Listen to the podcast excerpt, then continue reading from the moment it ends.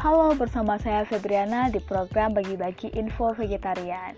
Tak asing bagi kita mendengar kata vegetarian, yaitu pola makan tanpa mengonsumsi segala jenis daging dan hanya mengonsumsi sayuran, buah-buahan, biji-bijian, kacang-kacangan, dan umbi-umbian. Tahu nggak sih, vegetarian itu terbagi tiga jenis loh, yaitu vegetarian yang masih mengonsumsi susu dan sejenisnya disebut lakto-vegetarian. Vegetarian yang masih mengonsumsi telur disebut ovo-vegetarian. Dan yang terakhir, vegetarian yang masih mengonsumsi susu dan telur disebut lakto-ovo-vegetarian.